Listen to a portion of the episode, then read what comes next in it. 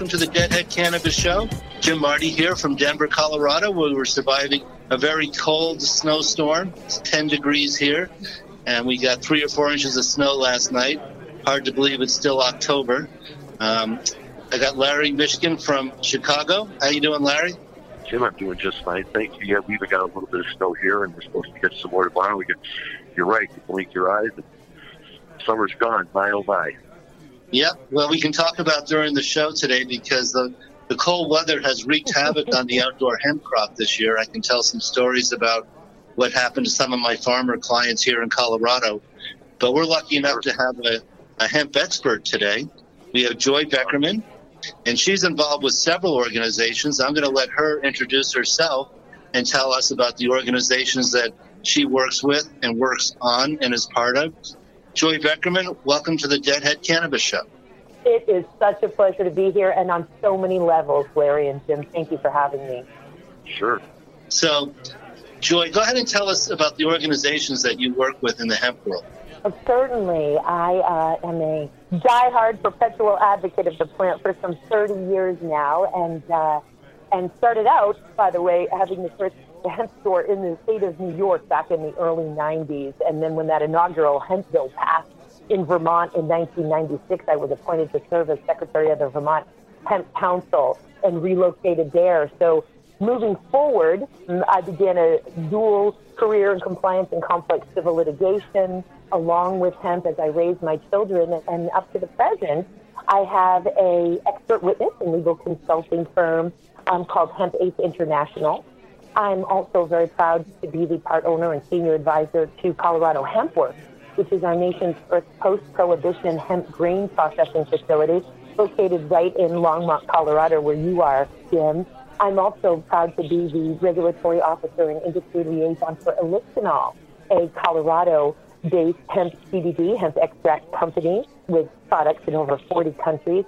And then on my pro bono nonprofit organizations that I serve, which is actually where the bulk of my time goes, I'm the president of the Hemp Industries Association, founded in nineteen ninety-four, our nation's most established hemp trade association, currently serving over seventeen hundred members and growing every month, as well as vice president of the U S Hemp Authority, which created the first third-party independent verified certification program for folks in the hemp dietary supplement, food, and cosmetic space, and finally Executive Vice President to the U S Hemp Roundtable, which is a five oh one c four advocacy organization doing some tremendous work at the federal level and then at state and local levels, as well as confusion pops up in legislation and rulemaking as it goes through those processes. Excellent. Wow. Well, it sounds like you're very busy with all that going on. And yes, I'll look forward to meeting up with you in person the next time you're in Longmont. I'm pretty excited about it. Didn't realize that's where you were based. So much happening in Longmont, and what a great service you are providing these accounting services to the many hemp companies that are out there, and farmers. Our heroes are those farmers. Right. Well, hemp sort of came to us indirectly because um, we do a lot of tax returns for the high T H C cousin of hemp, C T H C-based cannabis. So that's what got us going in the cannabis world, signing their tax returns. And the hemp industry today just reminds me so much of where the marijuana industry was ten years ago. You know, some of your older hemp companies, for the most part, there are exceptions. For the most part, they're only two or three years old, and they're still trying to find their way. They're trying to form their capital. They're trying to get their business plans up and running. And as I said, we've had some weather here in Colorado. So right now, as we sit here, there are hemp plants lying in fields covered with snow that our farmer clients are hoping that they can get some value out of uh, extracting them, but that's questionable. One of my clients, farmers, while the plants were lying in his field, the wind came up and just carried them away. He lost about half his crop to the wind. So, uh, Larry, I think it's like uh, one of our favorite bands says, if the thunder doesn't get you, then the lightning will. Uh, because there's uh, always something out there. If the snow didn't get it, it seems like the wind did. And then there's always cold rain and snow. You have a very strong Grateful Dead connection to hemp. Can you tell us about that? Oh, indeed, indeed. And, and by the way, I was just in Colorado, and we had to do a photo shoot because there's a, a, a magazine, Hemp Growers Magazine, that's doing an inaugural issue. And people were harvesting so quickly because those freezes, those first freezing temperatures came, uh, not last week, but the week prior, as you know. And oh my goodness, fields that were available to me all of a sudden were not available for this photo shoot because the harvest was happening so quickly. And I'm still hoping that those farmers are going to be able to salvage any hemp that was left in the field. As we know, it really degrades cannabinoids after multiple freezes and sitting in snow. But let's hope for the best. And when we get that infrastructure for processing that stock, that'll that'd be excellent too. There's clearly some redding going on. Well, how the Grateful Dead, the Grateful Dead has influenced my life in so many directions, but clearly my life's purpose, my life's work, and I think I can safely say that as I'm about to turn fifty in January, is hemp, is the cannabis plant. And in particular, and I was able to keep up with both movements for many, many moons. I also sat on the National Board of Directors for Normal as well. But it's full court press, all hemp, all the time, twenty-four seven in my life now that we've moved forward so swiftly here on the federal level. And I discovered hemp at a Dead show in nineteen ninety at Foxborough, Massachusetts, actually in the spring. That was a few years after the first edition of The Emperor Wears No Clothes, which is a book that you gentlemen are no doubt familiar with, written by sure. Jack Herrer, may he rest in peace, and edited by Chris Conrad, a prolific cannabis activist who's still doing tremendous work today with his wife, Mickey Norris, equally prolific activist. And we didn't have the internet or lots of word processing back then. There was X-Acto tape and, and border tape, I should say, and X-Acto knives and photocopies. And, and as Jack so eloquently put it during his days, Planet With Us here, you know, the government didn't just remove the plant from our consciousness and our field of awareness. They endeavored to remove all knowledge of the plant from our consciousness and our field of awareness, and so expunged the information from U S D A records, from museums, from National Archives, uh, and, and even the germplasm seed bank, right? And now the U S D A, just in the last couple months, is giving five hundred thousand dollars grant to Cornell University to restart that germplasm seed bank. But Garnet Jack knew, and the team out in California and Oregon knew, that somewhere we had this very rich history of hemp in the United States and in the world, and that evidence of it must surely exist somewhere.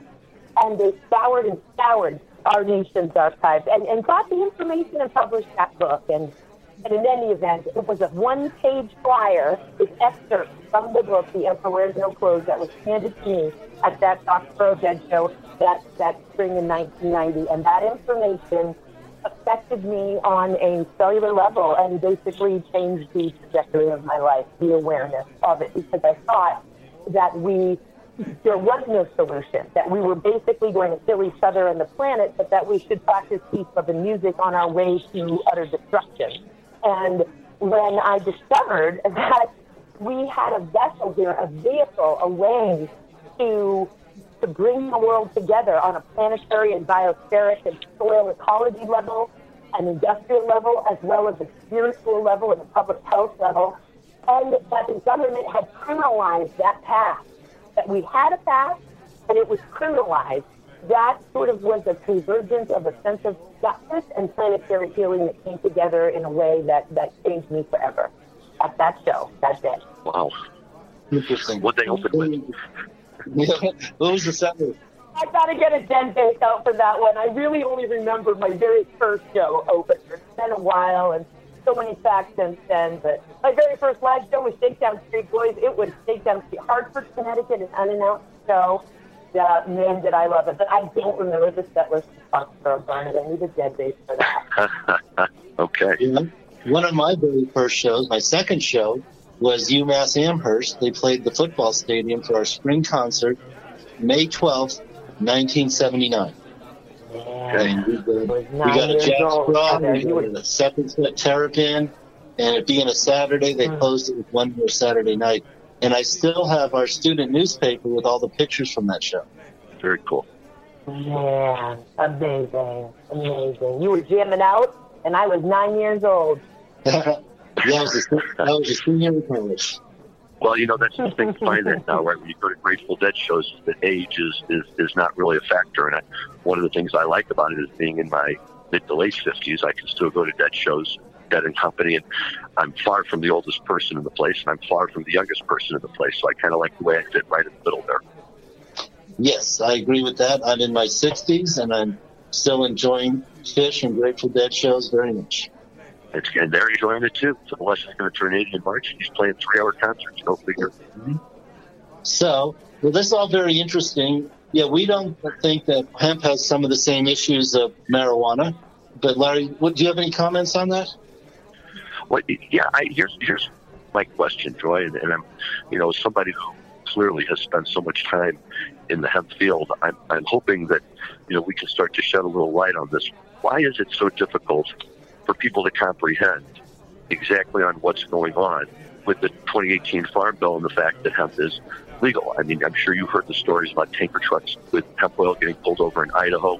I had a client here in Illinois who had a, pack, a package confiscated by the Chicago Police Department that had been sent in from Washington State with about ten thousand dollars worth of C B D products.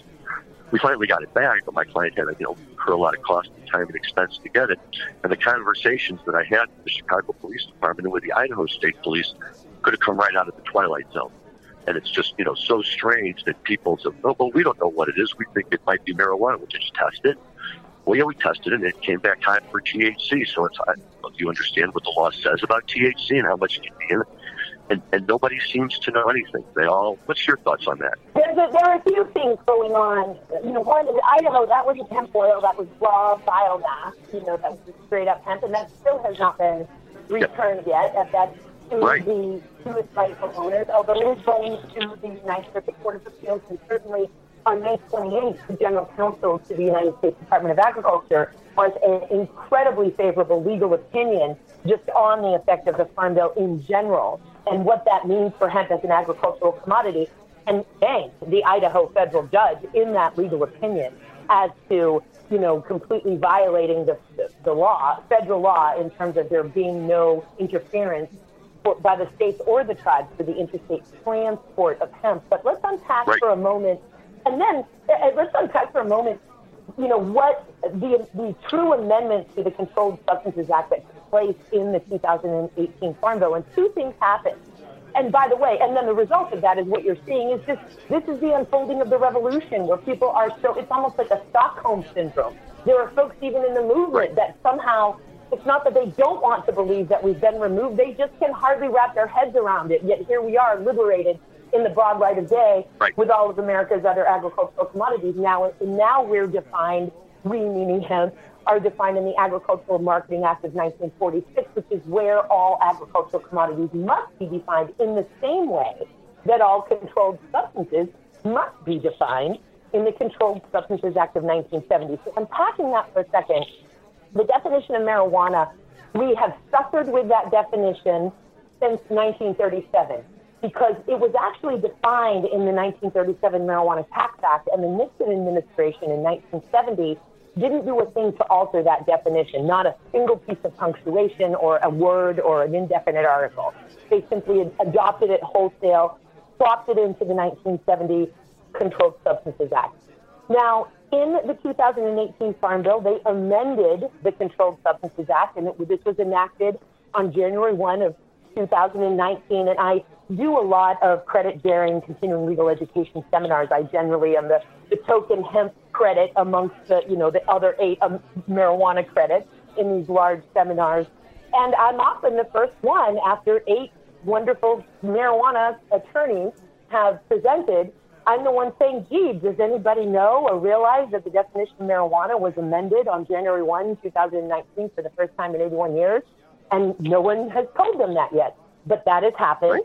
And it was amended so that now there's a section A and B. We didn't used to have a section A and B. And so now there's a B section. Such term does not include. And now instead of going right into the mature stocks of such plant, now it says such term does not include hemp as defined by the Agricultural Marketing, as defined in section two ninety-seven A. So we were removed in that sense.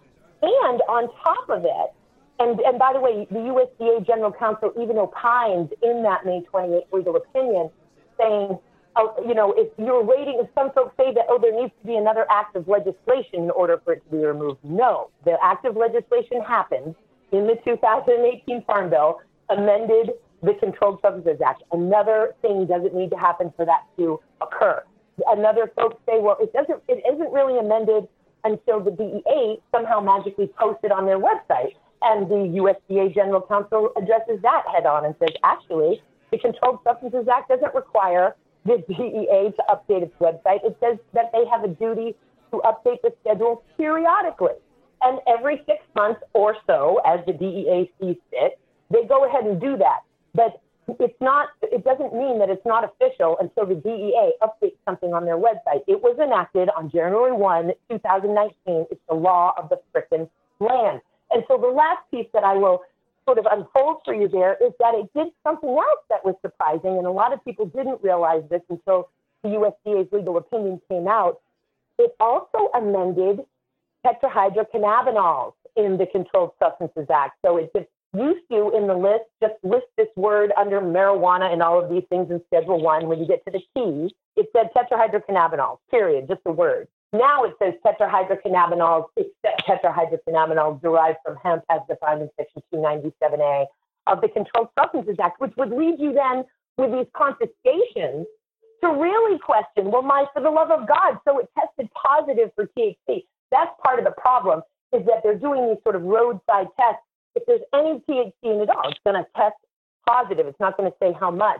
Um, but even T H C derived from hemp has been removed from the Controlled Substances Act. And, and I will wrap it up just by saying Senator Mitch McConnell, and as I often say on my Hemp Baron show, and as I speak throughout the country, you may have ninety-nine problems with Mitch McConnell, but hemp ain't one, you know, has recognizing that this is a massive problem with law enforcement and boots on the ground saying, do you really expect us to tell the difference? How are we going to tell the difference? And and test our, and methodology, all of these analytical methods are all over the map. So in an appropriations bill, it hasn't passed yet, the, the bill. It's just making its way through the sausage-making progress of legislation at, at the federal level. But it's directing the D E A to come up with a freaking test that boots on the ground law enforcement and other officials, whether it's state, local, or municipal on some level, can, can tell, is this hemp or is this marijuana? Because we're going to keep having these problems. And it's also great because it's forcing sort of the feds to really start to move forward with the legalization of marijuana, because it's going to be a tar baby situation. We need to liberate this plant and move forward with commerce.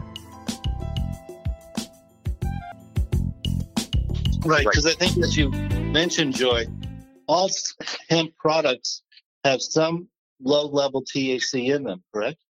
Not all of them, um, but certainly some of them. And when we get into the extract, that's where we're really starting to talk about it. Certainly fiber and grain varieties, we have certified pedigreed seeds around the world, and we need to bring our own American feral seeds into, you know, these unique, distinct, stable varieties that become, because it's a part of agriculture to have certified pedigreed seeds. We don't just grow plants and then hope somebody's going to buy whatever the heck came out of the soil at the end. A manufacturer generally and a farmer are generally going to be in a contract prior to their seeds being put in the ground. And it isn't because they're guessing about what's going to come up.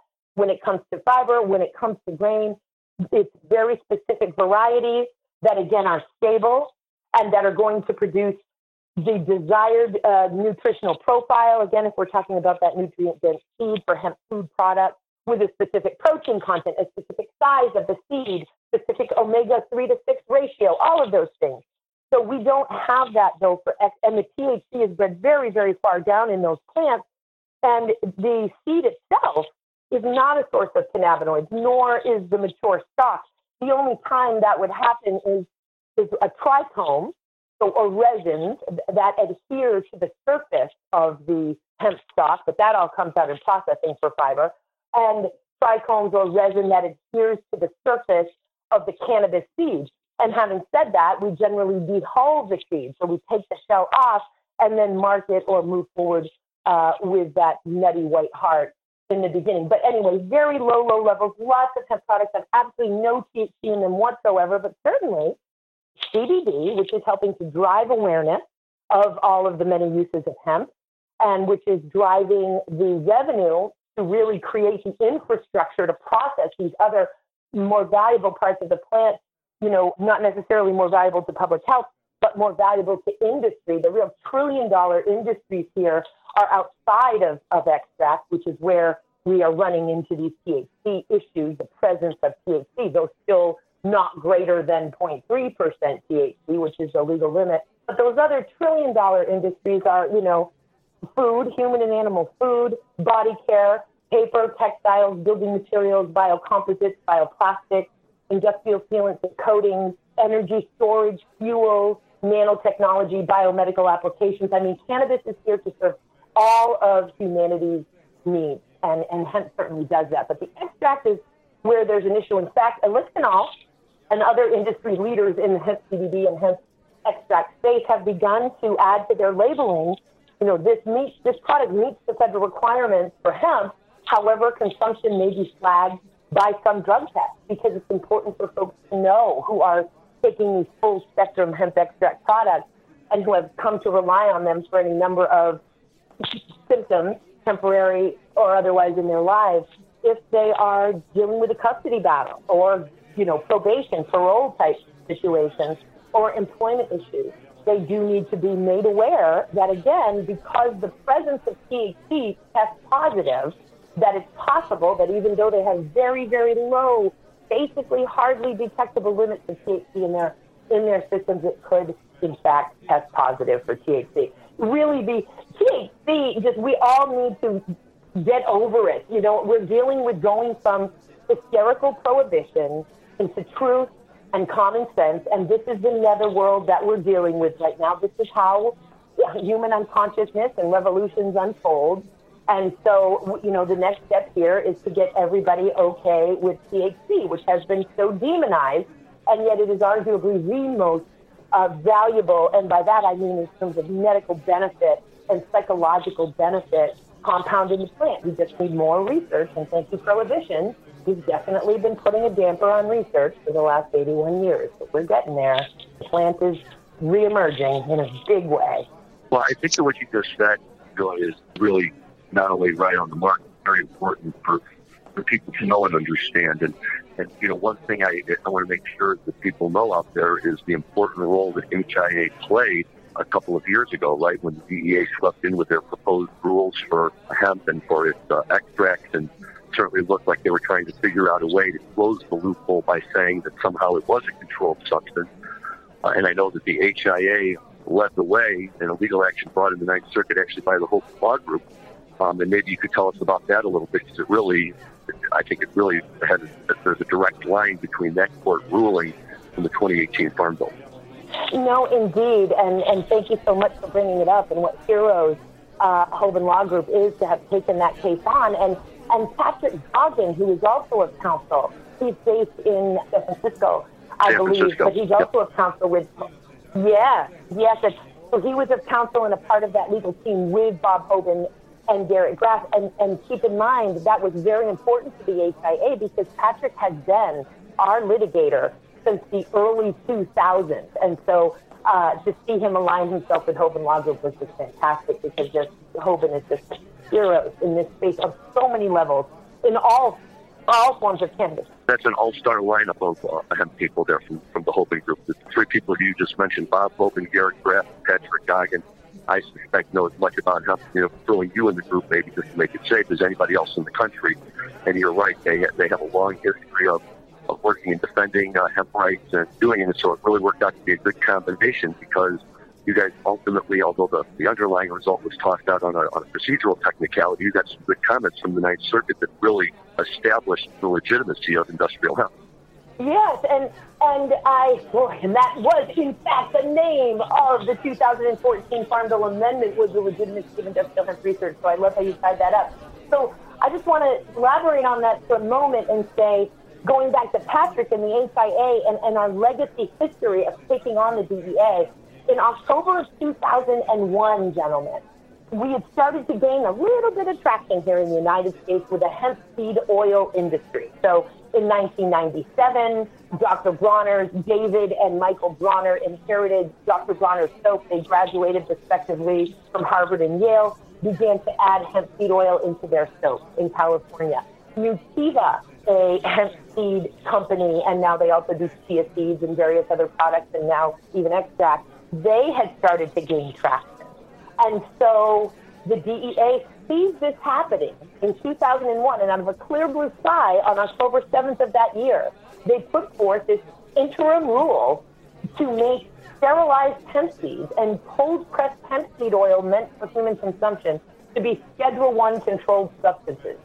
And so the H I A immediately re- reacted, along with some of these other named plaintiffs, and, and I've got to just get it out there because I, I think it's so fantastic that the corporate name for Doctor Bronner soap isn't actually Doctor Bronner soap. They D B A Doctor Bronner soap. They do business as Doctor Bronner's. Their, their corporate name is All One God Faith, Incorporated. This matter was Hemp Industries Association, All One God Faith, Incorporated, Nutiva, Roots Hemp Foods, Ohio Hempery, and a few other plaintiffs versus the U S Department of Justice and the U S Drug Enforcement Administration. And that was before the Ninth Circuit Court of Appeals.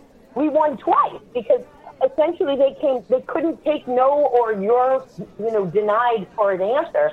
So the D E A came back again, and so we have what we call Hemp one and Hemp two, our orders from two thousand three and two thousand four, that with the circuit, those judges saying, no, the architect of the definition of marijuana understood that there was at least some T H C, trace non-detectable amounts, in these parts of the plant, and yet they made exceptions for them. They made an exception for the exception, so even the sterilized seeds and, and the mature stock in our in our prior definition that we were suffering under did also say in a parenthetical, except the resins therefrom. So they made it clear that you couldn't extract the resins from the mature stock, and you couldn't extract the resins from the brass plant material around the seeds, but you could access the sterilized seeds and you could access the stock. And a side note, I don't want to go on too many tangents here, but side note, remember I told you at the beginning of the show that the definition from the nineteen seventy Marijuana Tax Act was nineteen thirty-seven Marijuana Tax Act was adopted in nineteen seventy. So understand the sophistication of the architects of that definition of marijuana way back in nineteen thirty-seven. They knew that the goodies were in the resins, that the goodies were in the trichomes. They knew that the goodies were the cannabinoids, and they wrote the definition to make that clear, that whether you were looking at marijuana, whether you were looking at the exception for hemp, the resins were off limits. So in any event, we won those cases, and, and Patrick uh, represented us in those cases.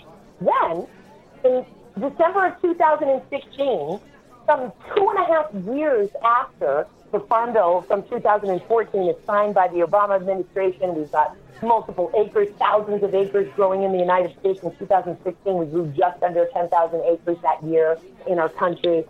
And out of a clear blue sky, the D E A finalizes their marijuana, marijuana extract rule, which had been in a proposed state since July of two thousand eleven. And in fact, that was one of the legal arguments that, that Hoban did such a tremendous job, both both in case law and in arguing it, orally and in writing. There is case law yep. that, that a proposed rule can't sit in some stagnant place for five years. But, you know, just fascinating stuff. In the end, it's true, we lost the marijuana extract case in terms of the petition um, because we hadn't filed uh, a public comment way back in two thousand eleven when it was a proposed rule far before the two thousand fourteen Farm Bill, which created a definition for hemp for the first time in U S history and, and distinguished it from marijuana, and I'll use a Bob Hoban term, and created a seismic shift in cannabis policy throughout the United States. See, I borrow that term from him all the time. Um, but due to that uh, amicus brief and a wonderful activist and, and hemp extract uh, company, C N X Botanicals, out of uh, Sparks, Nevada, that's an incredible man named Mike Perry. He, with his own money, he got some, actually, I can't say that, some of the large companies, Uh, Isodiol, probably C D Sciences, um, donated five thousand each or so to help get this amicus brief written, amicus being Latin for friend of the court, where we had twenty-nine federal legislators who helped draft and, and support the two thousand fourteen Farm Bill, actually filed a brief on behalf of the H I A and plaintiffs in that marijuana extract matter and said, the D E A is abusing their authority.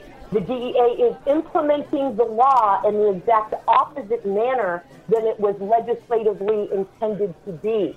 Um, we intended for all parts of the plant, the resins, the extracts, the derivatives, the flowering tops and leaves, all of it, to be liberated and to not be subject to the Controlled Substances Act. And, uh, and in fact, the justices did listen to that. And on page four of this memorandum, they didn't want to make it a public opinion, but on page four of the memorandum that the justices filed, uh, they said that essentially the marijuana extract rule um, does not violate uh, the the act, meaning the Farm Bill, because of the language in the Farm Bill that says notwithstanding the Controlled Substances Act, um, which those legislative heroes and heroines said uh, was intentional. And so essentially, for the listeners, we've got these three beautiful branches of government. We live in a tremendous country, despite everything you see on the news all day, and despite the, the tearing down and degradation attempts of this culture and this incredible fiber that we're seeing with the Trump administration. We have a wonderful system here, and we have a legislative branch, we have an executive branch, and we have a judicial branch. And when it came to the two thousand fourteen Farm Bill, that was the legislative branch putting forth their intent.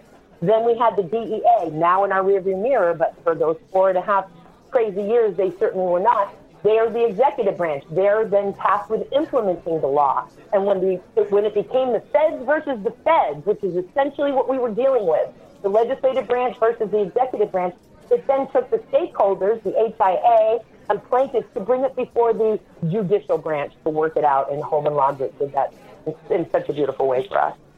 Well, good. Thank you. Yeah, that, that's a wonderful uh, recap of what all it was, a, a very big moment tonight. And I, I think you've covered it all really well. You've kind of pointed out some of those issues, right? I mean, uh, look, I don't have anything personally against the D E A, they, but, but certainly, uh, you know, they've gone so far afield that it was necessary for Congress to come in and pass a, a separate piece of legislation, law after law, to put the reins on the D E A and tell them, slow down, guys, you can't be running around going in and interfering with all of these legitimate programs. But maybe we owe them a little bit of, uh, of uh, a debt of gratitude here, because as a result of their overreach, uh, they helped us establish this important point of law. Very good. Yeah, that's um, really interesting. I've learned a lot on this phone call, and it does seem that um, we don't know what we have here, and we're just uh, still un- unwrapping all this, all these changes and trying to figure out what they mean. Well, I see we're coming to the end of our time slot. Joy, thank you very much. That was very enlightening. So, Joy, do you like Dead and Company? Do you get to Dead and Company shows? Do you get to fish shows?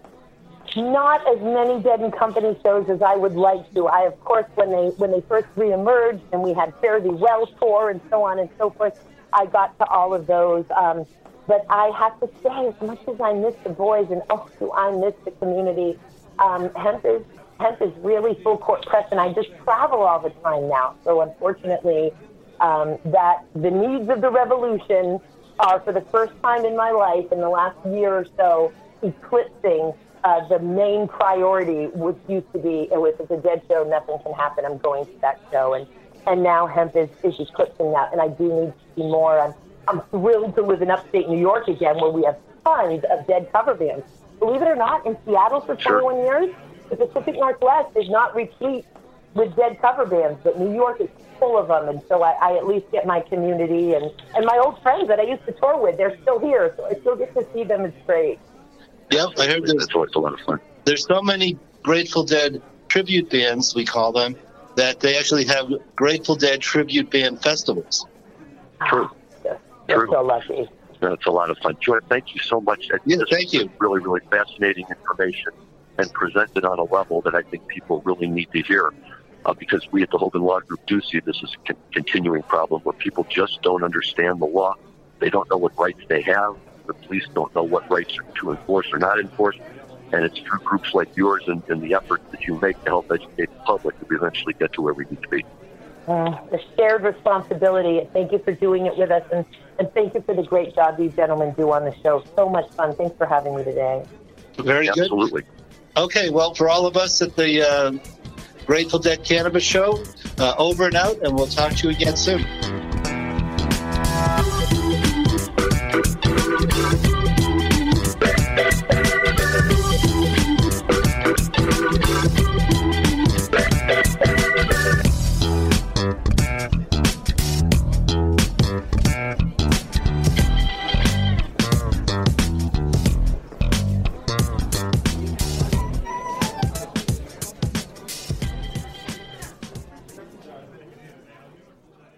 Thanks for listening to today's show. To check out more great cannabis podcasts, go to pod connex dot com. Here's a preview of one of our other shows. How do cannabis C E Os balance growth and optimization strategies? What is T H C O, Delta ten, and C B N A, and why should you care about these minor cannabinoids? And why isn't the endocannabinoid system covered in medical school? Most people think they're up to date in trends in the cannabis industry, but they're about six weeks behind. Learn about what is truly next in the cannabis space by joining myself, Brian Fields, and Kellen Finney every week on the Dime Podcast and, of course, on PodConnex.